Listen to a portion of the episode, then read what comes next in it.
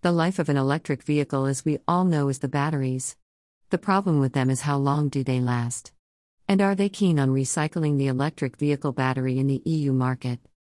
In Europe, six types of EV batteries are identified with different chemical compositions NCA, LMO, NMC 9.5.5, NMC 811, NMC 622, and NMC 111.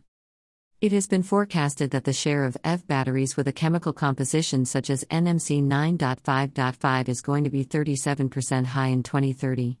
Whereas the NMC 622 chemical composed EV batteries will be high by 40% in 2020 and 38% in 2025. In EU, the projected electric vehicle battery to be recycled in the European Union market in 2021 is from around 50,000. But as the year is passing by, it is speculated in 10 years. By 2030, it will be more than 1 million units. The market is definitely worth a billion dollar adventure. If the right amount of guidance is available to help you in recycling the number of units. Source European Commission.